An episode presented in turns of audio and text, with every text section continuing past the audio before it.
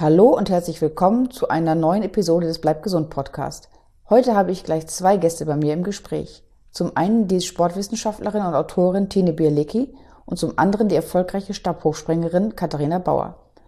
Die beiden erzählen, wie es zu der gemeinsamen Arbeit am Buch kam, warum Yoga nicht nur unserem Herzen helfen kann, für wen die Asanas, also die Übungen, geeignet sind und was Meditation damit zu tun hat. Ja, heute habe ich zwei ganz besondere Gäste äh, bei mir im Gespräch. Das ist einmal Frau Katharina Bauer, äh, Sportfans mit Sicherheit bekannt, äh, Stabhochspringerin, sehr erfolgreich, wäre fast nach Tokio gefahren im letzten Jahr, aber dieses Jahr wird es hoffentlich klappen.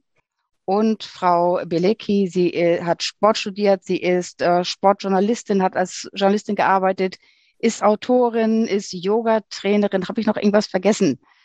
Ähm, also ich freue mich sehr, dass Sie beide im Gespräch sind. Ähm, vielleicht erstmal eine ganz kurze Vorstellung, Frau Bielecki, Frau Bauer, wenn Sie sich einfach mal nacheinander vorstellen würden, wer Sie sind, äh, warum wir wohl hier im Gespräch sein könnten, was, äh, ja, was, wer sind Sie, was machen Sie? Erzählen Sie doch mal ganz kurz. Ja, hallo, wir freuen uns natürlich auch. Ähm, vielen Dank für die Einladung zunächst. Ähm, ja, eigentlich haben Sie es ja schon so ganz gut zusammengefasst. Ich ähm, bin ähm, Sportwissenschaftlerin und ähm, habe früher als Sportjournalistin gearbeitet. Jetzt ist das, hat sich das so ein bisschen verschoben in die Richtung Texterin, Autorin. Einfach aus familiären Gründen mit zwei kleinen Kindern ist es ein bisschen schwierig geworden. Ähm, die Reisetätigkeiten, die einfach dazugehören beim Sportjournalismus, die sind jetzt nicht mehr so leicht umzusetzen. Und Yoga äh, unterrichte ich auch. Das ist aber mehr so eine Art zweites Standbein von mir. Ähm, ja, und ähm, wir haben jetzt gemeinsam ein Buch geschrieben. Ich denke, das ist der Grund, warum ich äh, ja. Und, ähm, genau. Und äh, ja, jetzt gebe ich einfach das Wort an Katharina, meine Mitautorin. Ja, wir freuen uns natürlich super, dass wir heute auch diesen Podcast aufnehmen dürfen. Ähm, genau, wie Sie schon gesagt haben, ich bin Stabhochspringerin, bin Teil der deutschen Nationalmannschaft, ähm, springe jetzt seit 2018 mit einem implantierten Defibrillator und ja, trage im Moment so ein bisschen dazu bei, ähm, ja, mehr Mut und Hoffnung so in die Gesellschaft zu bringen, mehr Motivationsschiebe zu geben, ähm, halte auch unter anderem neben dem Sport äh, Speaker-Auftritte. Und jetzt hatten wir uns dann dazu entschlossen, oder jetzt, äh, letztes Jahr, ein äh, tolles gemeinsames Buch zu schreiben, denn für mich gehört auch Yoga zu meinem Leben dazu. Tine und ich kennen uns sehr lange und ja, dann ist da diese Idee entstanden, dass wir gemeinsam jetzt ein Projekt machen. Super. Um, ähm, aber an Frau Bauer gleich die Frage, und zwar, Sie haben jetzt ein, ein Herzproblem, das haben Sie schon seit vielen Jahren, wie ich das verstanden habe. Äh, haben Sie jemals Ihre Entscheidung, in den Profisport, in den Leistungssport zu gehen, äh, in Zweifel gezogen? Oder war das immer schon so, dass Sie sagen, ich will aber gerne Leistungssport machen? Ich glaube, es gibt keine Hobby-Stabhochspringer, vermute ich mal. Das ist, glaube ich, immer Leistungssport. Also in Zweifel habe ich das noch nie gezogen. Also meine mhm. Herzprobleme sind schon in der Kindheit beim Kunsttouren aufgetreten. Ich habe mein ganzes Leben lang Leistungssport betrieben. Also ich kann es mir eigentlich gar nicht mehr vorstellen, ohne den Sport zu leben. Ähm, ich glaube, es ist auch immer so eine innere Motivation oder wenn man merkt, da ist einfach so ein Feuer in einem, was einfach die ganze Zeit brennt und man liebt diese Sportart, man, man hat da so viel Leidenschaft dafür. Und ich glaube, das gibt einem wirklich diesen Schub auch immer dran zu bleiben, auch schwierige Situationen durchzustehen. Ähm, ich hatte viele viele Verletzungen in meinem Leben. Ich habe jetzt mein viertes Comeback hinter mir. Ähm, ich glaube, ich habe eine Menge durch und äh, da zählt wirklich so dieses innere Feuer. Ich meine, Sie sagten jetzt, äh, Sie leben für den Sport. Ich meine, äh, Sie könnten ja auch so eine begeisterte Hobbysportlerin sein und einen weniger belastenden Sport betreiben, was ich joggen gehen oder Fußball spielen, Tennis spielen mit, mit, mit weniger Energie ja, und auch weniger Risiko.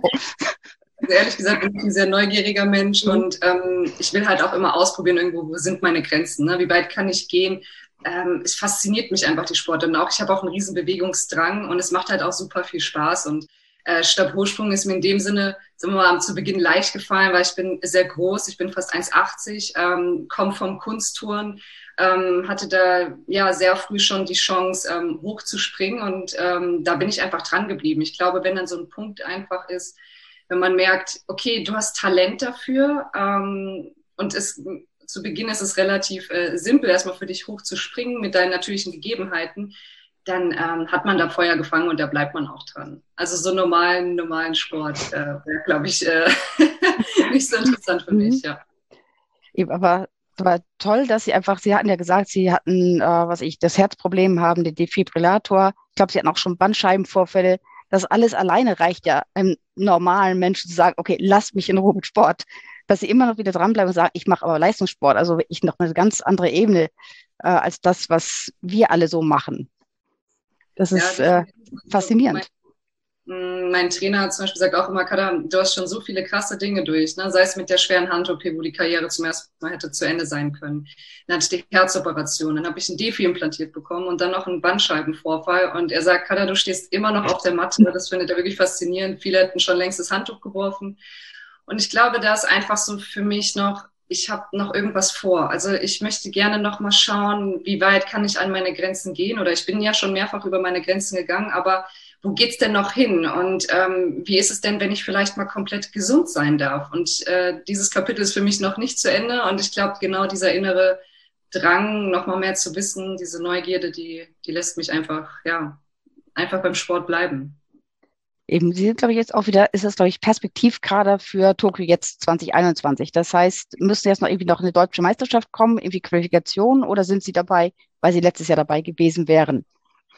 Äh, nee, ähm, wir hätten uns letztes Jahr, bevor Olympia abgesagt wurde, wir hätten, waren gerade in dem Qualifikationszeitraum. Ne? Sie mussten sich mhm. vorstellen, wir waren im Trainingslager im März in Südafrika und danach hätte die Sommersaison begonnen und dann hätten wir erst überhaupt die Chance gehabt, uns zu qualifizieren. Und das ist ja weggefallen. Mhm. Und jetzt haben wir noch mal ein Jahr auftrainiert. War ein sehr schwieriges Jahr. Ähm, bei uns wurden ja auch die Hallen geschlossen. Man wusste nicht, äh, welche Wettkämpfe finden statt. Ähm, ich hatte jetzt vier Wettkämpfe in der Hallensaison gemacht unterbricht aber auch so einen sehr, sehr guten Aufbau in so einem äh, Olympiazyklus. Ne? Auch die Trainingslager, die fehlen und so weiter. Äh, jetzt ist es so, dass wir noch keinen Plan haben, ähm, können, wir ins Trainingslager fliegen, ähm, wann sind Wettkämpfe. Also das, wir müssen das selbst jetzt auch nochmal abwarten. Und wann fällt die endgültige Entscheidung auch äh, Olympia, dass es zu 100 Prozent stattfindet. Ähm, das steht alles dann immer noch so ein bisschen Raum. Es sind halt schwierige Zeiten. Ne? Ich meine, da geht es jetzt mhm. hier nicht nur um Sport, es geht halt einfach um die Gesundheit und ähm, da müssen wir einfach alle ein bisschen abwarten und halt trotzdem jeden Tag 100 Prozent geben und ähm, super so trainieren, als ob alles stattfindet. Aber zwar, wie macht man das mental? Ich meine, normalerweise, Sie trainieren ja auf den Punkt, Sie trainieren auf Olympia hin. Und jetzt waren Sie wahrscheinlich richtig fit und, und bereit und dann auf einmal heißt es, okay, dies ja nicht mehr. Und jetzt müssen sie ihren, ihren Level halten oder gehen sie wieder runter im Training und dann wieder hoch? Das ist, stelle ich mir mental wahnsinnig belastend vor. Es ist sehr belastend und ich bin letztes Jahr da auch mal an meine Grenzen gekommen. Also ich habe schon, würde schon von mir behaupten, dass ich mental sehr, sehr stark bin, aber es war halt auch eine komplett neue Situation. Äh, das war super schwierig. Ähm, mein Trainer und ich sind aber zu dem Entschluss gekommen, dass wir gesagt haben, komm, irgendwann machen wir uns nicht mehr abhängig von den äh, Wettkämpfen an sich oder von Olympia, sondern wir gucken jetzt mal, wo haben wir denn noch die Kontrolle? Und die Kontrolle habe ich über mich alleine, über meinen Körper und über meine Leistung.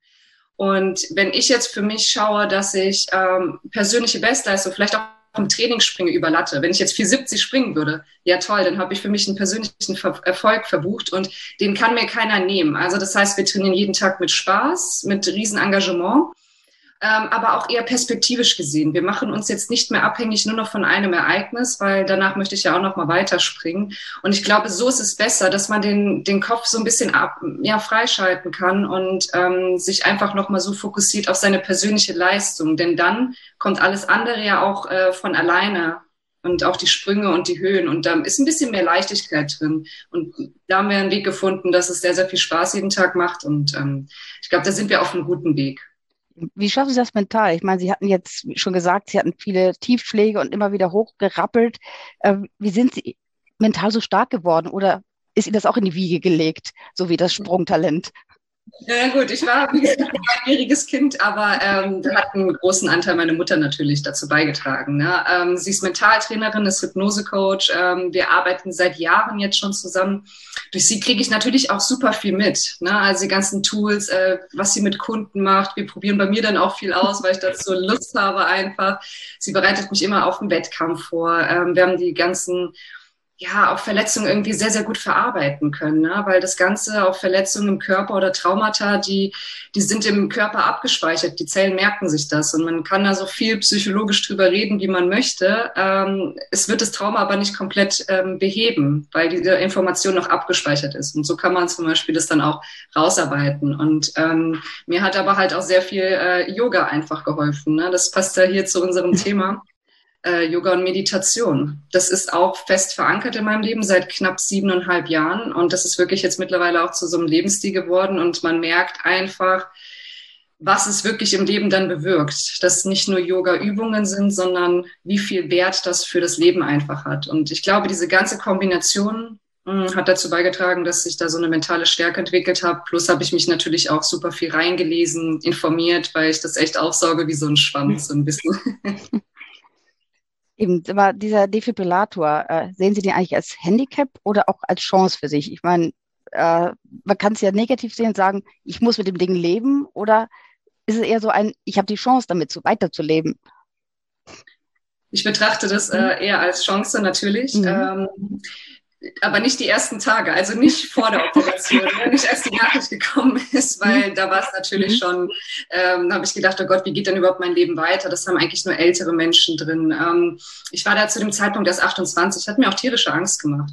Aber mittlerweile sehe ich es ja so, dass für mich wirklich so ein Riesengeschenk einfach ist. Ähm, ich glaube, ich würde auch das Leben nicht führen, was ich jetzt führe, wenn der Defibrillator nicht drin wäre. Also mein Leben hat sich ja trotz allem komplett nochmal gewandelt. Ähm, bin ja jetzt auch Markenbotschafterin für Boston Scientific, also für, von dem Hersteller von dem Defi. Ähm, wir können super viel Gutes bewirken. Also ich glaube, das ist mir so wichtig einfach, dass es gar nicht so darum geht, ich bin die Sportlerin, die mit dem Defi das jetzt geschafft hat, sondern dass ich durch diese mediale Wirkung einfach anderen Herzpatienten oder anderen Menschen Mut machen kann und aufzeigen, auch dass ein Defibrillator oder ein, ein Schrittmacher oder so eine Hiobsbotschaft dich nicht von deinem Lebensweg abbringen sollte dass man immer noch Hoffnung haben sollte und auch immer das Beste im Leben sehen sollte. Also ich bin da sehr, sehr positiv mit. Für mich ist das einfach ein Lebensretter, ein Schutzengel unter der Haut. Ich fühle mich jetzt natürlich viel, viel freier. Ähm, es geht ja auch um Dinge, dass man sich vielleicht einfach nicht mehr traut, alleine zu sein oder sich sehr, sehr limitiert und einschränkt. Und für mich hat das einfach nochmal eine komplett neue Lebensqualität gebracht. Und ich habe ja auch gelernt, ich meine, am Anfang war es nicht einfach, da muss man nicht lügen. Aber ich habe ja auch gelernt, mich wieder komplett normal zu bewegen und sogar damit Stabhochsprung zu machen. Und ähm, ich glaube, ja, das war schon eine sehr schöne Sache. Perfekt. Äh, Frau Bielicki, ähm, Sie haben ja eine wahnsinnig positive Partnerin für Ihr Buch gefunden. Äh, wie haben Sie sich kennengelernt? Sie sind ja keine gecastete Gruppe vom Verlag gecastet, der sagt, wir haben jetzt zwei Leute, hier ist ein Buch, macht mal. Sondern Sie kannten sich ja vorher. Ja, wir kannten uns hm? ähm, schon viele Jahre vorher eigentlich, auch unabhängig von dem Thema Yoga, sondern ich habe natürlich als äh, Sportjournalistin ähm, gerade Katharina zu Beginn ihrer äh, Karriere oder die Stab Stabhochschwung-Karriere äh, wahrgenommen, ähm, auch wenn wir uns da noch nicht persönlich kannten. Und dann haben wir einen gemeinsamen Freund und das war ähm, der ehemalige Trainer von Katharina oder ein ehemaliger Trainer von Katharina und über den haben wir uns dann näher kennengelernt. Ich habe ähm, damals in der Schweiz gelebt und ähm, dieser Trainer ist, ich glaube, zweimal hintereinander ähm, immer so gegen Ende äh, des Jahres oder also im Herbst ähm, hat er dann gesagt, okay, wir kommen einfach mal in die Alpen, machen da so eine Art äh, kleines Trainingslager oder eine Teambuilding-Maßnahme, würde man es vielleicht eher nennen. Und so haben wir uns dann näher kennengelernt. Das ist auch schon jetzt mittlerweile viele Jahre her. Ähm, und dann ähm, habe ich mm, mehrmals ähm, bei den Kaderlehrgängen der Stabhochspringer ähm, mit den Athleten Yoga geübt. Und ähm, zu dieser Zeit haben wir natürlich dann auch mehr über Yoga gesprochen, haben festgestellt, dass wir da eine gemeinsame Leidenschaft eigentlich auch haben. Also ich wusste zu dem Zeitpunkt auch schon, dass Katharina tatsächlich schon länger Yoga in ihren Trainingsalltag integriert hat und haben dann auch mal zusammen eine Geschichte für ein Magazin, für ein Fitnessmagazin gemacht wo ich Katharina fragt, ob sie nicht Lust hat, da Model für mich zu stehen, ähm, weil ich äh, ja, weil ich da auch das Thema Yoga im Leistungssport aufgegriffen hatte in dieser Geschichte. Und dann haben wir einfach auch ähm, noch mal ein bisschen mehr Zeit gehabt und konnten mal zusammen Mittag essen und so. Und dann hat sie mir auch mal ihre äh, ganze Geschichte erzählt ähm, in dem Zusammenhang, von der ich natürlich auch nichts wusste, auch sehr überrascht war. Und dann war eigentlich in meinem Kopf schon sehr schnell diese Idee. Und irgendwann habe ich Katharina einfach angerufen und habe gesagt, du, ähm, was hältst du denn davon, wenn wir zusammen ein Buch machen? Ähm, das ähm, ist wirklich meiner Meinung nach ein, so ein bisschen Alleinstellungsmerkmal. Also es gibt ja wahnsinnig viele Yoga-Bücher auf dem Markt. Aber diese Geschichte, gerade in Bezug auf die Herzgesundheit und dann noch verknüpft einfach mit einer, ja, mit einer tatsächlichen wahren Geschichte, ähm, das fand ich einfach sehr, sehr spannend. Und ähm, ja, Katharina war, ich musste sie nicht groß überzeugen, zum Glück war sie sofort ähm, dabei. Und ähm, ja, ich glaube, für uns beide war das auch eigentlich eine ganz schöne Zeit, die uns so ein bisschen diese, ja, doch etwas perspektivlose Corona-Zeit ein bisschen ähm, leichter gemacht hat. Oder wir hatten einfach eine schöne Aufgabe zusammen. Eben, äh, waren Sie auch das Modell oder das Fotomodell in dem Buch oder haben Sie dafür jemand anders gecastet? Nee, da wollte ich natürlich, ähm, es war mir natürlich schon gleich äh, von Anfang an so klar, dass ich Perfekt. das ganz gerne mit Katharina umsetzen möchte. Das macht ja auch Sinn. Sie mhm. ist ja auch jemand, der das authentisch auch, einfach macht. Also sie, sie macht Yoga und ähm, es ist Bestandteil ihres Lebens. Und äh, zusätzlich ist sie auch eine sehr ähm, attraktive Frau. Also ich finde, warum hätte ich jetzt ein anderes Model nehmen sollen? Und zum Glück mhm. ähm, war das natürlich mhm. auch dann dem Verlag ähm, genauso aufgefallen und recht. Eben, ich hatte ein Foto gesehen in Ihrem Blog, äh, Coffee Drinking Yogi, heißt er, glaube ich. Äh, da ist, glaube ich, ein Bild von Frau Bauer, äh, wie sie in Südafrika eine Yoga-Übung macht. So irgendwie auf dem Berg, so mit mega Blick aufs Meer. Äh, solche Übungen sind aber nicht im Buch. Oder sind auch solche Übungen in dem Buch? Diese spezielle, ich ich weiß jetzt gar nicht, das ist, glaube ich, eine Überkopfhaltung. Ja, ja, ja, das ist irgendwas sowas sehr, sehr Athletisches. Wir, wollen, wir, ähm, wollen wir den ähm, Yoga-Anfängern ähm, beziehungsweise äh, Herzpatienten jetzt mhm. natürlich nicht zumuten. Nein, so etwas würde ich auch ähm, in einem Buch nicht wirklich ähm, einfach so anleiten. Also es ist ein, toll, ist ein tolles, tolles Foto, wirklich tolles Aber Foto. Aber es ist ein schönes Bild, ja. Absolut, ja, eben. Ja, damals in äh, Kapstadt entstanden mhm. im Training Mhm. Ähm, da waren wir auf dem Lions Head und dann siehst du halt hinten die tolle Kulisse. Da sind wir mit Stabhochspringern hochgewandert, war für uns dann so Beinkrafttraining. Ne? Und ähm, ja, habe das dann gemacht. Das Lustige zu der Zeit, ähm, ich wusste noch nicht, dass ich da einen Bandscheibenvorfall hatte, aber das ist frisch passiert und ich hatte halt Rückenschmerzen, aber habe dann trotzdem noch diese Posen gemacht und im Nachhinein denke ich auch, wie hast du das eigentlich gemacht? Weil die Schmerzen danach waren unerträglich, aber genau, es ist halt sehr, sehr schön da gewesen. Gut, aber ich glaube, als Leistungssportler sind Schmerzen wohl eher nicht so ungewöhnlich, oder? Ja, man kriegt ja auch so viel mit. Also ich glaube, wenn man jetzt einen normalen Menschen sagt, hier, mach mal die Physiotherapie, die ich jetzt mache, zweimal die Woche, da würde jeder gegen die Decke gehen. Also wir gehen ja auch an die Decke manchmal. Ähm, aber man ist schon sehr, sehr viel gewöhnt. Ich glaube, das Schmerzlevel, das verändert sich irgendwann in der Zeit. Wie kommt man als Stabhochspringerin auf die Idee, Co äh, sogar Co-Autorin zu werden? Ich meine, klar, ich verstehe, äh, dass Frau Bielecki sagte, hier, komm, mach mit. Äh, also ich, wir kennen uns, machst schon ewig Yoga. Und äh, was hat Sie bewogen zu sagen, hey, ich mache mit? War es jetzt einfach, es war gerade Zeit, es war nicht viel zu trainieren, Hallen sind zu, äh, Lockdown, nichts Besseres zu tun oder äh, war es Überzeugung? Also ich glaube, so, so die, der erste Input ist einfach daran gehen, weil ich sehr, sehr gerne schreibe. Tine wusste das auch. Also ich habe auch selber gedacht, ich schreibe mir auch meine ganzen Verletzungsgeschichte einfach mal runter, um für mich zu verarbeiten. Und dann habe ich mir auch schon gedacht, entweder bringe ich mal irgendwann mein eigenes Buch raus, meine Biografie, oder es liegt halt hier auf dem Schreibtisch, aber es ist, befreit mich einfach. Es ist so ein Tool für mich zum Loslassen.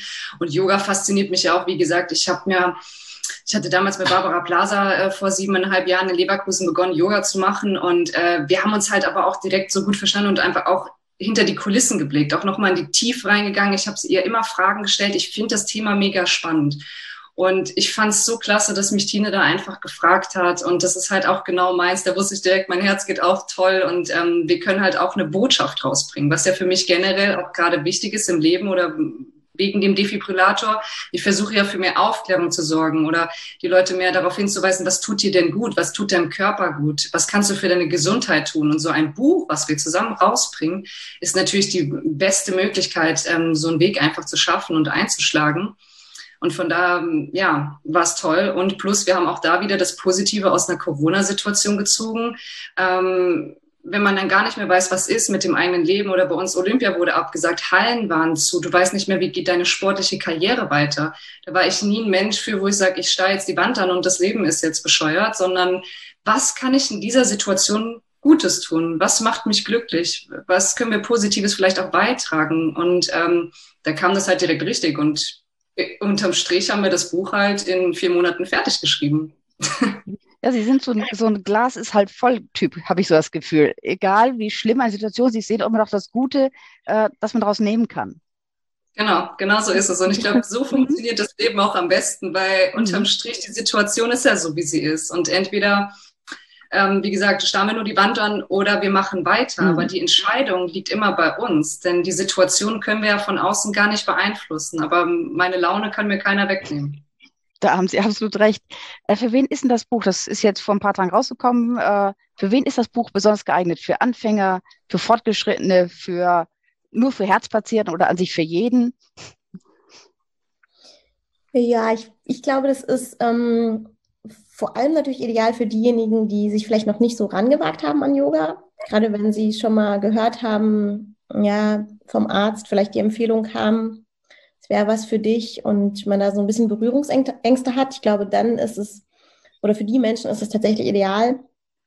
Ähm, es ist aber auch spannend für, für Menschen, die Yoga schon kennen, weil wir einfach auch nochmal sehr tief in die Materie eintauchen, das, ähm, das Thema Herz nochmal aus anatomischer Sicht auch beleuchten, ein bisschen genauer erklären. Also selbst ich als Sportwissenschaftlerin habe da ähm, dann nochmal viel gelernt. Ähm, und mir ist da nochmal vieles klar geworden. Und letzten Endes glaube ich, dass Katharinas Geschichte einfach ähm, eine Inspirationsquelle für jeden ist, ob er jetzt ein Herzproblem hat oder nicht. Ähm, das ähm, konnte man, glaube ich, jetzt auch in diesem Gespräch schon, ähm, schon hören. Mhm. Und, und sehr, erfahren. sehr positiv. Sehr positiv. Genau. Und mhm. das, das hat mir auch tatsächlich äh, in, in, vielen, vielen Situationen ähm, nochmal so ein bisschen geholfen oder mich bestärkt. Also ich habe auch sehr viel von ihr gelernt in dieser Zeit und ähm, wollte auch noch mal kurz vielleicht Bezug nehmen auf die, auf die vorherige Frage. Also gerade wenn man Yoga, Yogalehrerausbildungen macht, dann heißt es immer, unterrichte immer nur was, was du selbst erfahren hast. Also sei sehr authentisch in dem, was du unterrichtest. Und ähm, gerade aus dem Grund finde ich auch, Katharina kann vielleicht ähm, jemandem, der ein ähnliches Problem hat wie sie oder eine ähnliche, in einer ähnlichen Situation ist, viel, ähm, ja, viel besser vermitteln, wie Yoga eigentlich wirkt und, und was es ihr, was es ihr gegeben hat, als jetzt ich das als Yogalehrer könnte oder einfach nur als Yogalehrer mhm. könnte. Äh, wie beweglich muss ich eigentlich sein für Yoga? Also, weil wenn ich jetzt Knieprobleme habe und komme nicht in den Lotussitz oder was auch immer, ist dann für mich äh, Yoga schon gestorben oder gibt es so für jede Zipperlein äh, das richtige, die richtigen Übungen, die richtigen Asanas? Soll ich die Frage beantworten? Ich, ja, gerne. Ich kann anfangen. Also, ähm, es ist ein gängiger, gängiger Spruch, ich bin zu unbeweglich für Yoga, sagen ja. viele Menschen gerne oder nutzen viele Menschen gerne als Ausrede. Ja. In Wahrheit ist es der beste Grund, ähm, da, um, um mit Yoga anzufangen. Also ähm, wer unbeweglich ist, der sollte unbedingt Yoga üben. Und ähm, daher würde ich tatsächlich behaupten, dass jeder Mensch ähm, Yoga üben darf und kann und es da auch für jeden das Passende mittlerweile gibt. Okay, dann ist doch also die Zielgruppe riesengroß. Dann haben 80 Millionen Personen Zielgruppe. Denn die meisten sind ja relativ unbeweglich heutzutage. Wenig Sport, viel Sitzen. Äh, wer bewegt sich heute noch richtig, außer Profisportler?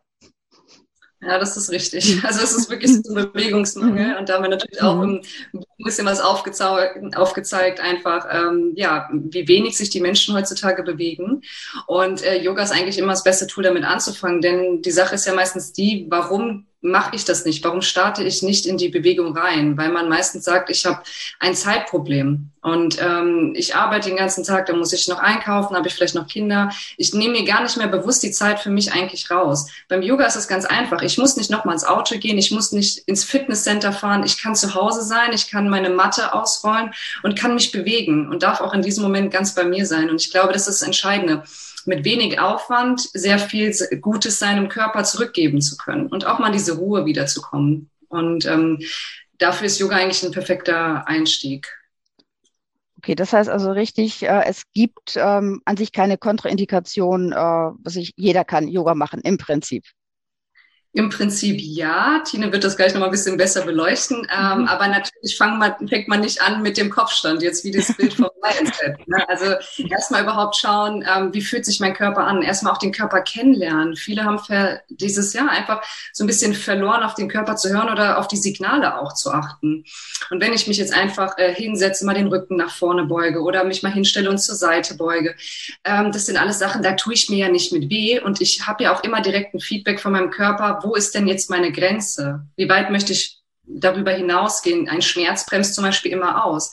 Und beim Yoga lernt man zum Beispiel auch Schmerzen besser zu akzeptieren, anzunehmen und sie auch wieder zu lösen, weil ich einfach merke, durch die Atmung in der Asana oder in der Übungsabfolge selbst, atme ich so bewusst da rein, auch in die Faszien und so weiter, in die Muskulatur, ähm, dass sie sich auf einmal weicher anfühlt, dass sie gedehnter wird, dass ich weiter runterkomme. Und da kann jeder für sich das halt auch selber entscheiden, wie weit möchte ich gerne gehen. Und da ist auch kein Druck, was wir jetzt durch den Profisport zum Beispiel mal kennen, ähm, Konkurrenzdruck. Ne? Oder irgendwie, ich muss besser sein oder der neben mir auf der Yogamatte, der kommt aber weiter runter. Das spielt ja gar keine Rolle, denn es geht ja nur um einen selbst. Und ich glaube, das ist sehr, sehr wichtig, dass man das nochmal versteht. Also es gibt tatsächlich eine Krankheit, bei der man sehr vorsichtig sein sollte, beziehungsweise nicht im Yoga praktizieren sollte, das ist der grüne Star, also so eine Augenkrankheit. Mhm. Ähm, da gibt es bestimmte Haltungen, die einfach dazu führen, dass der Augeninnendruck sich sehr stark erhöht und dass das dann ähm, halt etwas gefährlich werden kann. Ansonsten würde ich sagen, wenn man jetzt keine akute Herzmuskelentzündung hat, ähm, dann darf man immer Yoga praktizieren und ausprobieren. Genau natürlich so, wie Katharina gerade gesagt hat. Am besten, wenn man es noch nicht kennt, mit ähm, Hilfe eines äh, guten Lehrers und eines ja, Lehrers, der auch sehr achtsam ist und ähm, sich die körperlichen Beschwerden auch der Schüler anhört und nicht einfach darüber hinweggeht. Ähm, ja, und ähm, dann sollte man einfach ähm, beim Yoga den Ehrgeiz, sagt man immer so schön, oder das Ego vor der Matte schon mal ablegen und nicht mit auf die Yogamatte nehmen. Das ist immer ein guter Rat. Und ähm, ja, Katharina ist natürlich jetzt auch ein super Beispiel. Also gerade bei Bandscheibenvorfällen gibt es auch gewisse Haltungen, wo man sagt, da ist Vorsicht geboten. Ähm, da hilft es einfach, glaube ich, sehr, wenn man auf seinen Körper hört, wenn man darauf achtet, was tut mir jetzt eigentlich gut. Ist es ein Dehnungsreiz einfach nur oder ist es wirklich ein, geht es jetzt wirklich in eine Richtung eines, eines Schmerzes, dann ähm, muss ich da natürlich ein bisschen achtsam sein. Das lernt man aber auch durchs Yoga. Eine ganz lustige Geschichte vielleicht noch am Rande. Wir hatten ja das Shooting zu dem Buch und ich hatte danach dann auch mit Katharinas Yogalehrerin, ähm, also der Yogalehrerin, die sie wirklich auch ja wöchentlich und fast täglich in, in Kontakt mit ihr in Kontakt ist. Und sie fragte mich dann, ist sie in der Vorbeuge, in der stehenden Vorbeuge mit den Händen auf den Boden gekommen? Und ich so, ja. Und dann haben wir das Bild tatsächlich auch nochmal ähm, angeschaut und ja, sowohl Katharina als auch die Yogalehrerin waren dann einfach sehr begeistert, weil das einfach eine Haltung war, die Katharina ein halbes Jahr vorher einfach nicht einfach so hätte einnehmen können durch den Bandscheibenvorfall. Aber man sieht eben auch dann daran, dass es einfach durch dieses, durch dieses Üben und das vorsichtige Herantasten es sie einfach ähm, gerade durch Yoga nochmal viel beweglicher geworden als vor dem Bandscheibenvorfall. Ja, da muss ich natürlich auch noch was dazu sagen. Und zwar ist es ja einfach, wie Tine sagt, ähm, es hat mir so geholfen, auch aus diesen Verletzungen rauszukommen. Also das Interessante war nach der Defi-Implantation, da konnte ich vielleicht nicht springen und nicht rennen, aber ich konnte Yoga machen und auch irgendwie Stabhochsprung. Mhm. aber zum Beispiel nach dem Bandscheibenvorfall, ich hatte, das ist jetzt zwei Jahre her, ich habe anderthalb Jahre mit dermaßen Schmerzen äh, ja, durchgemacht. Ähm, ich bin aber immer am Yoga dran geblieben und am Anfang hat mich das auch geärgert, dass ich ich war so überbeweglich und ich war einfach, ja, keine Ahnung, wie, wie eingefroren. Also ich konnte mich fast gar nicht mehr bewegen. Und das Yoga und dieses Dranbleiben, das war eigentlich das Entscheidende das hat mir wieder zur vollen Beweglichkeit geholfen. Und ich hätte auch niemals damit gerechnet, dass ich so beweglich jetzt wieder werde äh, wie, wie vor dem Bandscheibenvorfall. Und ich bin jetzt ein halbes Jahr zum Beispiel wieder komplett beweglich. Ähm, mein Trainer hat das natürlich auch äh, mitgekriegt, hat gesehen, ich kann alle Übungen besser machen. Ich bin jetzt schmerzfrei. Und das hat mir halt total geholfen. Und das kann ich jetzt nur aus einer eigenen Erfahrung schildern mit diesem sehr schweren Bandscheibenvorfall, dass das Dranbleiben geholfen hat. Und da ging es gar nicht um schnelle Bewegungen, sondern mehr um Yin-Yoga, um auch ähm, ruhigere Übungen, das mehr zu halten, die Faszien zu dehnen. Und ja, das ist, ist halt einfach wunderschön gewesen. Ähm, in dem Buch beschreiben Sie ja Asanas, also die Übungen, äh, und Sie sprechen aber auch über Meditation. Gehört Meditation zwingend äh, zum Yoga dazu oder ist es einfach nochmal on top, weil verstärkt ist die Wirkung? Ja, also man darf auf jeden Fall in Yoga und Meditation nicht voneinander trennen. Das ist eine Symbiose zusammen. Das gehört auch zusammen, denn bei jeder ähm, Yoga-Übung ist man vom Prinzip auch wie so einem meditativen Zustand, da wir einfach bewusst die Gedanken ausschalten. Wir, wir atmen dabei, wir konzentrieren uns auf die Atmung, es herrscht eine Wechselatmung. Ähm, also trennen kann man das definitiv auf jeden Fall nicht.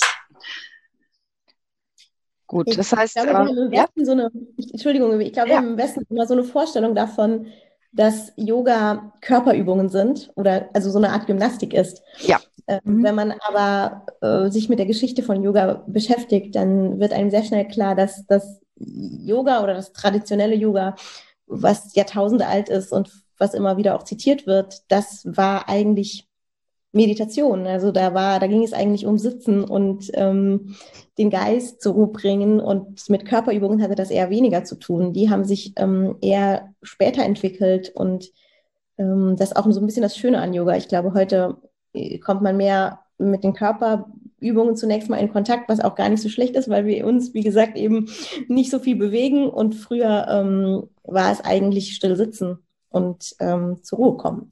Daher, man darf beides, wie Katharina das schon so schön gesagt hat, eben eigentlich nicht voneinander trennen. Also es gehört ähm, untrennbar zusammen. Wird es auch mal, in allen oder in den meisten Yoga-Studios so trainiert? Ich habe es mal in einem äh, normalen, was ich, Fit, äh, ja, Fitnessstudio gemacht und da wurde nichts meditiert. Da wurde einfach nur in irgendwelche unbequeme Haltung gezwängt. Dann hat er das bestimmt nicht richtig gemacht. also man äh, ja. normalerweise immer mit äh, es muss nicht lange sein, ne? Tina, du wirst mir recht geben, vielleicht fünf Minuten, wie auch immer zum Start. Du setzt dich erstmal in den Schneidersitz, du atmest erstmal, du beobachtest deine Atmung, nimmst sie bewusst wahr, kommst erstmal zur Ruhe. Die meisten Leute kommen vielleicht gerade vom Job ins Yoga-Studio gerannt und äh, müssen auch erstmal die Gedanken abschalten und sagen, ich bin jetzt bewusst beim Yoga und darf dazu hilft am Anfang auch die, diese Atmung und auch diese Meditation und die Gedanken loszuwerden. Und danach geht's halt weiter mit den Übungen. Aber Meditation kann auch Puzzeln sein zum Beispiel oder Bügeln. In dem Sinne so gemeint, dass ich mit den Gedanken nur bewusst bei einer Übung bin und mir keine Gedanken über alles andere mache, in dem Moment keine Probleme herrschen. Es kann auch ein meditativer Spaziergang sein. Ähm, es ist immer wichtig, dieses bewusst im Hier und Jetzt zu leben, das wahrzunehmen und so wieder Energien für sich in seinen Körper auftanken zu können. Das bringt eigentlich die Meditation. Wir haben auch ins Buch geschrieben, wenn du Yoga nicht möchtest oder Meditation nicht, finde deine eigene Meditation, finde dein Yoga, was dich runterbringt, wo du merkst, du bist bei dir selbst. Und ich glaube, das ist einfach das Entscheidende. Und wenn wir in der Yoga-Praxis sind, sind wir in dem Moment auch mit dem Kopf ganz bewusst in unserem Körper, in unserer Muskulatur. Und damit schalten wir die Gedanken ab. Das heißt, es ist einfach eine einhergehende Wirkung. Äh, gibt es irgendwie einen Tipp, wie man den perfekten Yogalehrer findet oder den für sich selbst perfekten Yogalehrer findet? Gibt es einen Verband, äh, bei dem man Qualitätsminimum äh, hat oder äh, probiert man 20 Studios aus und guckt, wen man nett findet oder wie findet man den? Ja, ich glaube, unter Umständen muss man tatsächlich mehrere Versuche starten. Da musste ich übrigens auch. Also ähm, ich war auch nicht von der ersten Yoga-Einheit meines Lebens angefixt. Es ähm, brauchte dann auch nochmal einen neuen äh, Versuch. Und es ist natürlich auch ähm, dadurch, dass es so viele verschiedene Yoga-Stile mittlerweile gibt und natürlich auch mittlerweile sehr viele Yoga-Lehrer, ähm, gibt es da natürlich sehr viele Möglichkeiten und äh, ich glaube, es liegt auch immer so ein bisschen auf an der persönlichen Ebene. Also man würde jetzt, ich würde jetzt lügen, wenn, wenn ich sagen würde, naja, das ist ein gut ausgebildeter Lehrer und dann will auch gleich jeder dahin rennen. Das ist natürlich nicht so. Man sucht sich die Lehrer auch immer so ein bisschen nach dem persönlichen Gusto aus. Ähm, wenn man aber jetzt unsicher ist, dann finde ich, man ist immer ganz gut beraten, ähm, es gibt sehr viele Yogalehrer, die auch ähm, gleichzeitig physiotherapeutisch ausgebildet sind, beispielsweise. Also wenn man da Bedenken hat, dass man auf der so körperlichen Ebene ein bisschen was falsch machen kann, dann ist das, ähm, glaube ich, ein ganz guter Tipp. Und ähm, ansonsten finde ich, es ist immer ein ganz gutes Qualitätsmerkmal, wenn man einfach merkt, dass ja, das ist so äh, in, in Mittel, mach mal einfach nur Yoga und dann löst das all deine Probleme. Also so dieses Allheilversprechen, ähm, da sollte man immer so ein bisschen vorsichtig sein. Und ebenso sollte, sollte es einem auch einfach wichtig sein, dass der Lehrer äh, auf die eigenen ja, Problemchen, sag ich jetzt mal, so ein bisschen eingehen kann. Also wenn ich ihm dann gesagt habe, also ich bin jetzt beispielsweise, ich habe ja einen Bandscheibenvorfall gehabt und kann ich denn dann alles machen? Ähm, dann sollte man ähm, realisieren, wie der Yogalehrer damit umgeht und darauf reagiert, ob er mir Alternativen anbieten kann oder ob ich einfach nur eine Nummer in seinem Unterricht bin und dann gucken muss, was ich in dem Moment mache, wenn die anderen in so eine tiefe äh, Rückbeuge beispielsweise gehen. Also da finde ich, ähm, wird man aber auch dann man merkt, man spürt das, glaube ich, schon sehr gut selber. Aber ich, ich finde schon immer, man sollte nicht nach dem ersten Versuch ähm, direkt das Handtuch schmeißen, weil es einfach ja viel zu viel äh, mittlerweile auf dem Markt gibt an Yoga. Und vielleicht, man muss immer so ein bisschen gucken, was brauche ich eigentlich gerade, vielleicht auch was ruhig auch mal damit anfangen, was, was ich gerne möchte, auch wenn das vielleicht nicht immer das ist, was wir brauchen. Ähm, aber so gelingt der Einstieg meistens ganz gut. Und wenn ich eher so, wenn ich jemand bin, der sagt, naja, ich mag es aber ganz gerne mit ein bisschen Wumms und dann darf ich ruhig mal ins Power-Yoga gehen. Und wenn ich aber eher jemand bin, der ein bisschen Schwierigkeiten mit sowas hat und sagt, ich brauche ein bisschen äh, sanfte Bewegungen. Ich mag das nicht so, wenn, wenn ich in Schweißausbrüche kriege, dann darf man natürlich auch gerne ins Yin-Yoga gehen. Also man, man darf sich da sehr, ähm, sehr äh, gerne selbst so ein bisschen ausprobieren und dann, ich glaube, dann wird man auch immer mehr für sich selber feststellen, was man eigentlich braucht. Kann ich Ihr Buch als Anfänger auch nutzen, um Yoga zu lernen? Oder ist es nur so eine Idee, äh, ja, das könnte mir Spaß machen und da brauche ich tatsächlich einen Trainer? Also reicht das Buch zu lesen und äh, die Übung so nachzumachen, reicht das aus, um Yoga zu lernen? Ich glaube, es ist immer wichtig, meiner Meinung nach jetzt, dass man halt so einen guten Einstieg findet. Ne? Und da hat Tina doch recht, du musst am Anfang wirklich mal angeleitet werden oder mal mit der Freundin mit ins Yoga-Studio. Wenn du noch niemals einen Berührungspunkt hast, ähm, ist es, glaube ich, erstmal schwer, das alleine zu machen. Aber unser Buch, würde ich meinen, ist äh, ein sehr, sehr guter Wink zum Einstieg. Ähm, wir bringen ja nicht nur die Übungen raus, wir erklären auch die Geschichte vom Yoga, wir zeigen auch auf, welche positiven Aspekte der Gesundheit damit einhergehen. Also ich glaube, es ist sehr, sehr gut auch für Anfänger oder die Leute vielleicht zu motivieren oder in diese Richtung zu bringen.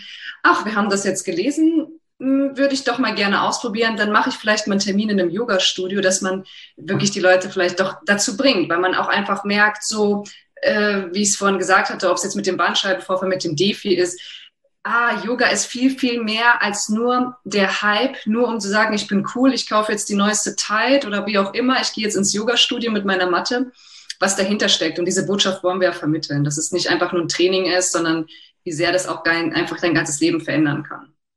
Gut, also eher Motivation, als dass es jetzt für ich die Anleitung ist, so lernst du Yoga.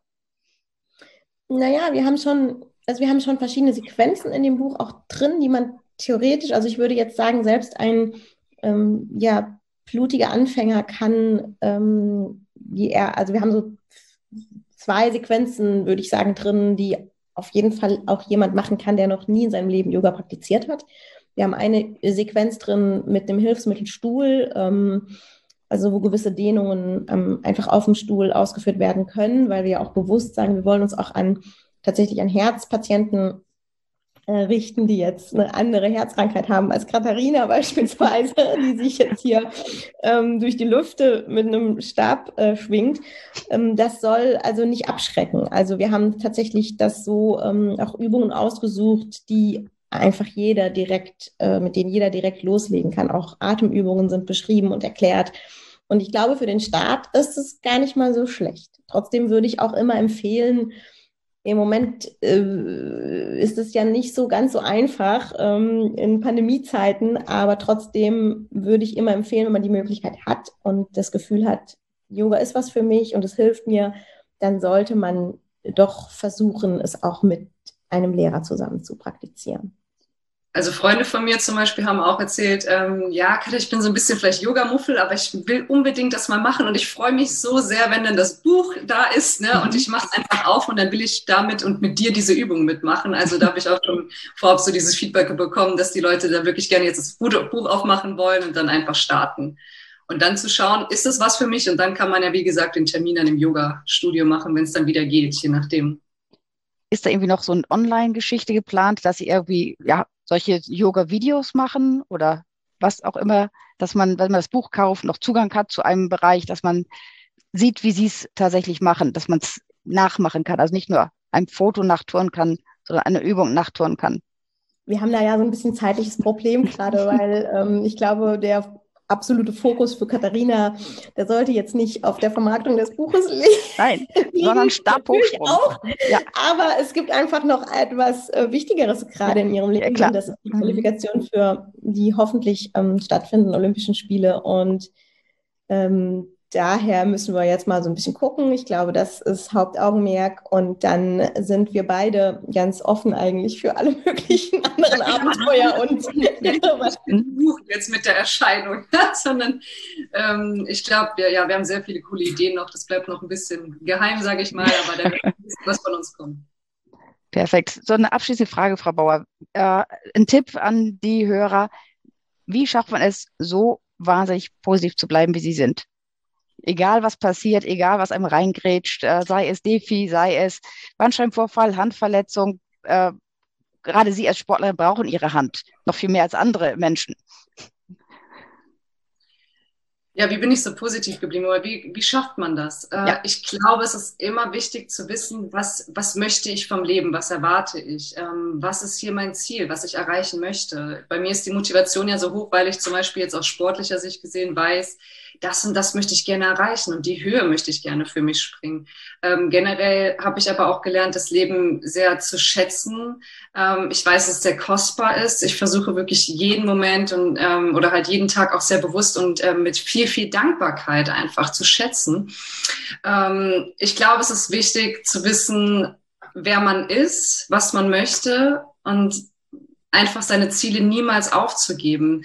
Und wenn ich weiß, was mein Ziel ist und es auch klar für mich kommuniziere oder mir mal aufschreibe, oder ich habe zum Beispiel im Schlafzimmer auch eine Visualisierungstafel hängen. Das heißt, da liegen alle meine Träume und Wünsche, die ich haben möchte in meinem Leben, sind da präsent. Das heißt, morgens, wenn ich aufstehe, sehe ich diese Bilder und abends beim Einschlafen genauso glaube, es ist viel so diese, warum mache ich das Ganze? Warum stehe ich denn morgens aus dem Bett auf? Und wenn man diese Antwort weiß, dann, dann ist man motiviert. Und ähm, mein Ziel ist es einfach, irgendwie jeden Tag mit einem Lächeln durchs Leben zu gehen oder einfach glücklich zu sein. Und ähm, ja.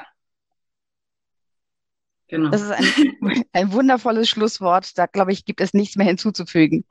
Ich danke Ihnen ganz, ganz herzlich, äh, Frau Belecki, Frau Bauer. Ich drücke Ihnen die Daumen, wünsche viel Glück für Olympia. Erstmal für die Qualifikation, natürlich dann auch für Olympia, für Tokio. Und dann werden wir sie hoffentlich am Bildschirm demnächst sehen. Ja, das hoffen wir mal auch. mhm.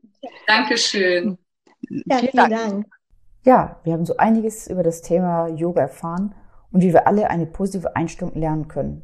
Katharina Bauer hat gezeigt, wie wir mit dem richtigen Mindset alles erreichen können. Falls euch dieser Podcast gefallen hat, freuen wir uns über ein Like oder abonniert den Kanal. Wir freuen uns, euch beim nächsten Bleibt gesund Podcast begrüßen zu dürfen und bis dahin bleibt gesund.